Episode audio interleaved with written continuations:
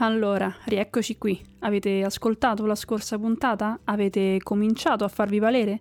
Spero di sì, anche perché oggi parliamo di tutt'altro argomento, ossia parliamo di amore, parliamo di coppia stare in una relazione non è per niente semplice, magari può esserlo all'inizio se eh, stiamo con qualcuno di compatibile con noi, ma eh, pian piano che si cresce insieme, mantenere una relazione felice richiede impegno che non sempre siamo disposti a metterci, affogando un po' in quella credenza che una relazione felice debba essere spontanea, che non ci sia bisogno di lavorarci troppo su, eccetera, eccetera.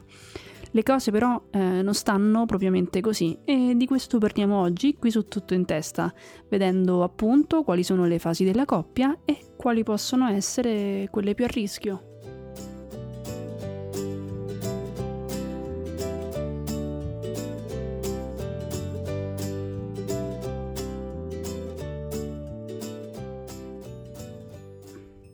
La relazione di coppia in un certo senso è una delle forme di eh, psicoterapia più potenti, nel senso che eh, rappresenta un'incredibile opportunità di eh, crescita personale e quindi di cambiamento, che eh, è ciò che per l'appunto la psicoterapia ha come obiettivo. Possiamo dire quindi che l'obiettivo stesso di una relazione è eh, quindi quello di crescere insieme e per fare questo c'è bisogno di un progressivo adattamento reciproco nelle fasi di crescita. Nel tempo infatti cambia l'età e con queste cambiano i bisogni e le necessità.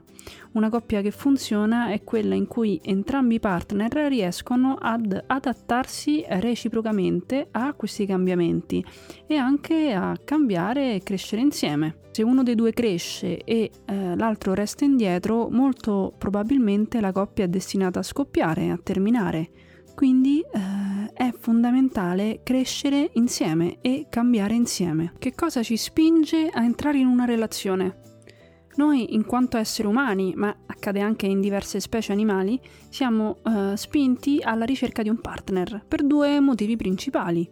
Uno è il, il, bisogno di attaccamento, il bisogno di accudimento, quindi proprio la necessità di avere una vicinanza eh, emotiva, umana. E due, i bisogni sessuali. Queste due spinte, che di base sono biologiche, eh, ci spingono alla ricerca di un partner, di un qualcuno che stia con noi. Una volta che abbiamo trovato quel qualcuno che può essere conforme a quello che ci aspettiamo da una relazione, scatta qualcosa, un sentimento ben più forte. Eh, vi verrebbe da dire l'amore, scommetto, ma non è così. Prima c'è qualcos'altro, prima c'è l'innamoramento che eh, nonostante in molti pensino che eh, sia la stessa cosa, in realtà non è per niente così. Sono infatti due macrofasi della relazione stessa e sono ben distinte l'una dall'altra e eh, le quali tutte e due, amore e eh, innamoramento, dovrebbero susseguirsi. Prima c'è l'innamoramento e poi verrebbe l'amore stesso. Ora vediamo eh, che cosa sono però queste due fasi. L'innamoramento quindi, come dicevo, viene prima, rappresenta proprio l'inizio della relazione, quella fase in cui eh, si perde la testa, pensiamo sempre all'altro, pensiamo solo a quanto sia fantastico, proviamo delle fortissime e numerosissime emozioni. E insomma è proprio è la luna di miele, è tutto bellissimo. In questa fase però siamo anche bendati, non stiamo lì eh, tanto a ragionare, non siamo razionali, siamo tutto cuore e niente testa, insomma. Cominciamo un po' ad avere la sensazione che l'altra persona ci completi e eh, dato ciò appena l'altro non c'è eh, ci disperiamo, sentiamo proprio di eh, avere bisogno di, eh, di, quell'altro. È proprio come se eh, un pezzo ci manchi e effettivamente è così se siamo nell'ottica che eh, quest'altra persona ci completi. Ci mancano anche i suoi difetti a volte, anzi praticamente sempre è così. Non scegliamo l'altra persona non solo per i suoi pregi, ma anche per i suoi difetti, che all'inizio sono nascosti o sottovalutati o non li vediamo proprio, ma eh, pian piano emergeranno e ci metteranno di fronte a cosa abbiamo desiderato. A quel punto um, ci potremmo chiedere il perché siamo stati attirati proprio da, da quei difetti. Sono simili ai nostri?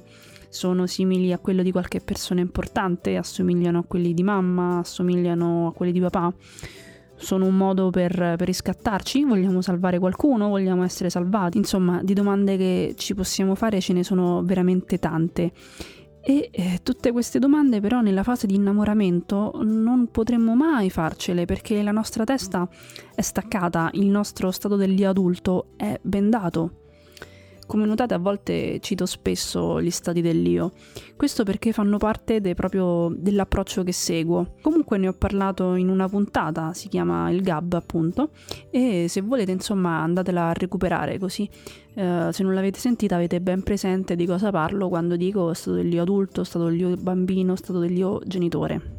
Insomma, ritornando a quello che stavo dicendo, eh, siamo, siamo tutto cuore e niente testa, nonostante eh, poi ne avremmo bisogno della testa per capire che cosa ci ha attirato veramente di quella persona. Questa fase di innamoramento finirà, questa luna di miele finirà. E l'altro smetterà di essere una, una figura perfetta, quasi un dio, e comincerà a diventare reale e, e, per fortuna perché altrimenti ci troveremmo di fronte sempre a qualcuno che non è veramente reale, non esiste, no? Insomma, la, l'essere umano perfetto, la persona senza, senza difetti. Siamo persone. Così pian piano cominciamo a vedere tutti quei difetti cominceremo a sentire la necessità di eh, riprendere i nostri confini, vedremo tante cose che prima non vedevamo. La nostra testa, insomma, si è, eh, si è svegliata e qui vi è una vera e propria crisi, ossia c'è bisogno di scegliere cosa vogliamo fare. Facciamo finire la storia oppure la mandiamo avanti. A volte eh, c'è chi inquadra la fine dell'innamoramento eh, come la fine dell'amore, come se fosse credibile stare così eh, per tutta la vita. Nessuna coppia felice rimane in quello stato, in quella fase per, per tutta la vita le fiabe che ci hanno letto, i film che abbiamo visto, ci hanno fatto un po' creare un'idea irreale di eh, cosa sia l'amore e di cosa sia una coppia felice. In realtà non è così, le coppie non stanno sempre a mille. La realtà è ben diversa e se è vero che è importante essere spontanei, è altrettanto vero che la testa serve. Per far funzionare una coppia c'è bisogno di lavorare sulla coppia stessa, di trovare dei nuovi equilibri. Insomma, ci sono due persone diverse che devono cominciare ad avere un piano di vita insieme ed è tutto fuorché così spontaneo e naturale e non pensato e guidato solo dal cuore. Chi si fa guidare dalla spontaneità solitamente finisce per chiudere la relazione dicendosi, beh, se le cose non vanno in automatico, se le cose non sono spontanee, non vengono naturale, allora significa che non siamo fatti l'uno per l'altro. E così queste persone si ritrovano a chiudere storie su storie senza mai trovare la persona giusta, dando un po' la colpa al caso, un po' creandosi l'idea che tutti gli uomini e tutte le donne siano uguali, insomma non c'è speranza. La realtà è che in questa nuova fase la testa si accende, mentre il cuore dovrebbe continuare a restare aperto, insomma è il momento in cui testa e cuore dovrebbero funzionare insieme. E non è così facile, insomma. In questa, in questa, fase quello che dovrebbe accadere è proprio quello di fare un, un, contratto di coppia. Ovvio, non andiamo da nessun notaio, non andiamo da nessun avvocato, ma ogni coppia che funziona ha il suo contratto, a volte implicito, a volte esplicito. Ogni coppia si accorda su come deve funzionare e eh, quando la vita va avanti e cambiano i bisogni, la coppia che funziona si adatta, rimettendo mano proprio a questo contratto ci sono degli aspetti chiavi che fanno parte di uh, questo contratto e questi sono mh, mm, l'organizzazione familiare e lavorativa prima di tutto, quindi come badare alla famiglia, come dividere lo spazio fra quello che è spazio di coppia, quello che è spazio genitoriale se ci sono i figli e quello che è invece uno spazio lavorativo, no? È fondamentale che la coppia abbia ben presente come organizzarsi all'interno della loro vita, sia familiare che lavorativa. Vi è poi il potere all'interno di questo contratto. Eh, ogni coppia sa chi ha più o meno potere all'interno della coppia e la situazione ottimale sarebbe quella in cui il potere è bilanciato. Posso avere più eh, margine di decisione io rispetto a un determinato argomento all'interno della nostra vita di coppia e puoi avere più potere tu in un altro aspetto della nostra vita di coppia. Insomma, è proprio importante che, eh, che vi sia equilibrio. Quando non c'è questo equilibrio, anche qui le coppie tendono a, a scoppiare. E di conseguenza c'è anche bisogno di flessibilità e adattabilità da parte delle due persone siamo sempre due esseri umani diversi con due visioni del mondo diverse ed è importante che per stare insieme in qualche modo ci si adatti l'uno all'altro. Il contratto questo è, no? È una contrattazione, stiamo cercando qual è il modo di eh, venirci incontro a vicenda. L'altro punto fondamentale è la coesione, ossia quella giusta distanza che vi deve essere fra vicinanza e separazione.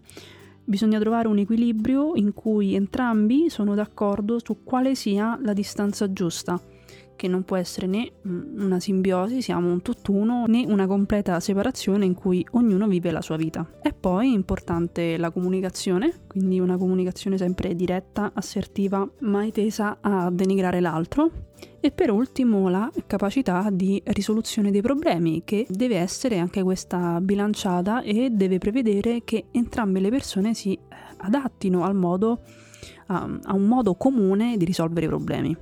L'aspetto della coesione risulta particolarmente importante perché ha proprio a che fare con la distanza che si crea ed è giusto che si crei all'interno di una coppia. Per parlare di questo ci è utile fare riferimento a una teoria psicologica particolare, ossia quella dell'individuazione-separazione di Margaret Mahler che in realtà si riferiva al rapporto dei bambini con la mamma e di come pian piano il bambino diventava un individuo separato dalla madre. Allo stesso modo, riprendendo le eh, stesse fasi, possiamo vedere come eh, la coppia passi da essere una cosa sola, quindi durante l'innamoramento, quel, quel sentirsi completi solo se c'è eh, l'altra persona ad essere due individui separati all'interno della relazione, che fa parte appunto della fase dell'amore. Gli autori che hanno sviluppato questo parallelo fra eh, le fasi di sviluppo psicologico di eh, Margaret Mahler e le, le, fasi di sviluppo della coppia sono eh, Pearson e Bader. Ma eh, adesso andiamo nello specifico e vediamo quali sono queste fasi. La prima fase, che corrisponde proprio a quella del, dell'innamoramento, è la simbiosi, è la fase del, dell'amore folle in cui tutte le differenze fra una persona e l'altra vengono totalmente cancellate, non vengono viste, l'altro è ancora visto come, come perfetto e eh, vi è eh, la ricerca delle cose che queste due persone hanno in comune è eh, quel, quel punto della relazione in cui, come dicevo prima, non si pensa, in cui la testa è staccata. Lo scopo di questa fase è l'attaccamento, quindi è quello di uh, instaurare un rapporto in cui è possibile vedere nell'altra persona un qualcuno a cui affidarsi, un qualcuno da cui andare se si sta male, un qualcuno da cui ricevere appunto accudimento e eh, è proprio fondamentale che questa fase ci sia nonostante sia fondamentale, è altrettanto fondamentale che finisca. Deve infatti seguire la fase di differenziazione. È la fase questa in cui emergono le differenze, la fase in cui ci sono le crisi nelle coppie. E, eh, ed è fondamentale perché in questa, in questa fase si comincia a passare dall'innamoramento all'amore. Comincia a esserci appunto una visione più obiettiva della coppia e dell'altra persona. È la fase in cui si cominciano a definire quali sono le regole, quali sono i confini e quali sono le responsabilità dell'uno e dell'altro. È la fase in cui le due persone si devono affermare ed è proprio questo lo scopo, no? Quello di eh, rendersi conto che eh, ci amiamo ma siamo due persone diverse. A questo segue la terza fase, che è quella di eh, sperimentazione, che significa che le due persone cominciano a investire fuori dalla coppia che non significa tradimento, ma significa riprendere quelle attività che eh, a volte vengono interrotte. Tante persone quando si fidanzano smettono di uscire con gli amici, di uh, dedicarsi ai propri hobby e questo è, è, naturale che succeda all'inizio, proprio perché all'inizio c'è bisogno di, uh, di sviluppare attaccamento, come dicevo prima. È fondamentale però che finisca e che quindi eh, l'individuo cominci a riprendere la sua vita fuori dalla coppia. E questo è un momento molto difficile perché mm, è il momento in cui si intensificano i conflitti. Se entrambe le persone non si trovano nella stessa fase, eh, una delle due persone potrà cominciare a sentirsi abbandonata, potrà cominciare a sentirsi non amata e potrà tirarsi indietro dalla relazione. D'altro canto, quello che nella coppia vuole invece cominciare a riprendere le sue attività si può sentire soffocare da qualcuno che eh, non glielo fa fare. E questa è proprio una fase importante, è la fase mh, che penso determini se eh, veramente una coppia potrà andare avanti oppure no. Si eh, infatti sviluppa la capacità di, ehm, di affrontare le, eh, le frustrazioni che ci possono essere all'interno di una coppia e eh, di rimettersi d'accordo, di capire che nonostante ci siano attività fuori la coppia, questo non significa che vi sia un abbandono. Insomma, è importante che il partner in difficoltà eh, in qualche modo si senta rassicurato che anche se l'altro sta uscendo dalla coppia, per lui ci sarà sempre. È una fase delicata in cui è proprio importante che eh, ci sia una comunicazione aperta fra le due persone e non ci siano né fraintendimenti né non detti. Dopo che le due persone, insomma, hanno ricominciato le loro attività esterne, c'è un riavvicinamento Ossia c'è di nuovo la, la ricerca di conferme che eh, impiegano che le due persone stanno bene insieme. Le due persone cominciano a rassicurarsi, a richiedere rassicurazione, a richiedere, a richiedere conforto. Insomma, lo scopo è quello appunto di ottenere anche un sostegno all'autonomia, sentirsi un po' dire va bene che eh, hai altre attività esterne e io ti sostengo e per te ci sono. L'ultima fase è, quella finale, è quella a cui se ci si arriva si è veramente nella fase dell'amore. Ed è quella che in psicologhese noi chiamiamo la costanza dell'oggetto, ossia eh, sappiamo che quella persona è con noi anche se non è fisicamente presente. È eh, quella fase in cui ideale e reale si uniscono di nuovo eh, non abbiamo più davanti una persona perfetta e idealizzata, ma abbiamo davanti una persona umana con i propri difetti e i propri pregi. Ed è anche una fase in cui siamo in grado di avere un'interdipendenza, che significa che a volte dipendo io da te e a volte dipendi tu da me. E quindi eh, i ruoli sono mutevoli, ci possiamo scambiare. È proprio importante che ci sia questa interdipendenza, ossia che eh, ci si scambi di ruolo, perché se in una relazione c'è sempre uno mm, che dipende dall'altro, alla fine entrambe le persone si stufano e la prima cosa che salta in queste situazioni è sicuramente il sesso. Ovviamente, anche se forse non è del tutto ovvio, non è detto che entrambi i partner passino le stesse fasi nello stesso momento. I problemi all'interno di una coppia arrivano infatti spesso quando uno si trova in una fase e l'altro si trova in un'altra fase.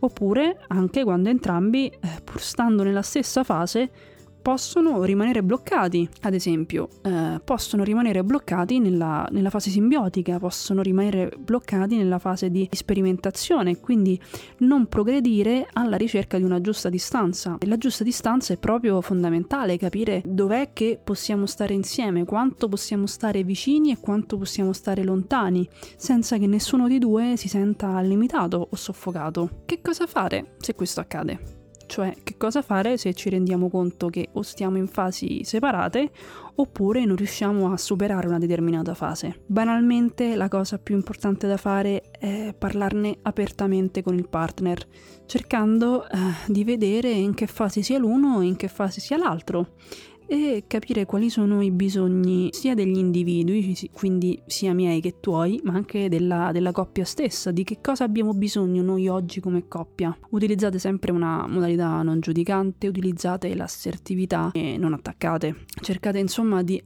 raggiungere una consapevolezza di coppia. Dopo di ciò agite e impegnatevi nel soddisfare reciprocamente i bisogni dell'altro mantenendo ovviamente i, i, vostri confini. Se la situazione non migliora, mm, considerate una terapia di coppia. a qualsiasi età voi abbiate, non è, non è, vero che bisogna avere una certa età o bisogna stare da tot tempo insieme per fare una terapia di coppia. Certo, se state insieme da due mesi forse è un po' troppo presto, ma in generale no, non c'è una vera e propria età, si può fare una terapia di coppia a 20, a 25, a 30 e a 50 anni, insomma eh, non c'è una regola precisa. Quindi la puntata di oggi è finita. Voi in che, in che fase state? Dove vi bloccate solitamente o invece magari siete riusciti a superare tutte le fasi e siete arrivati a questa meravigliosa costanza dell'oggetto come diciamo in psicologhese. Vi lascio questi spunti di riflessione, vi ringrazio per avermi ascoltato, vi ringrazierei ancora di più se andaste su iTunes a lasciare una piccola recensione per il podcast. Intanto vi saluto e ci sentiamo alla prossima. Ciao!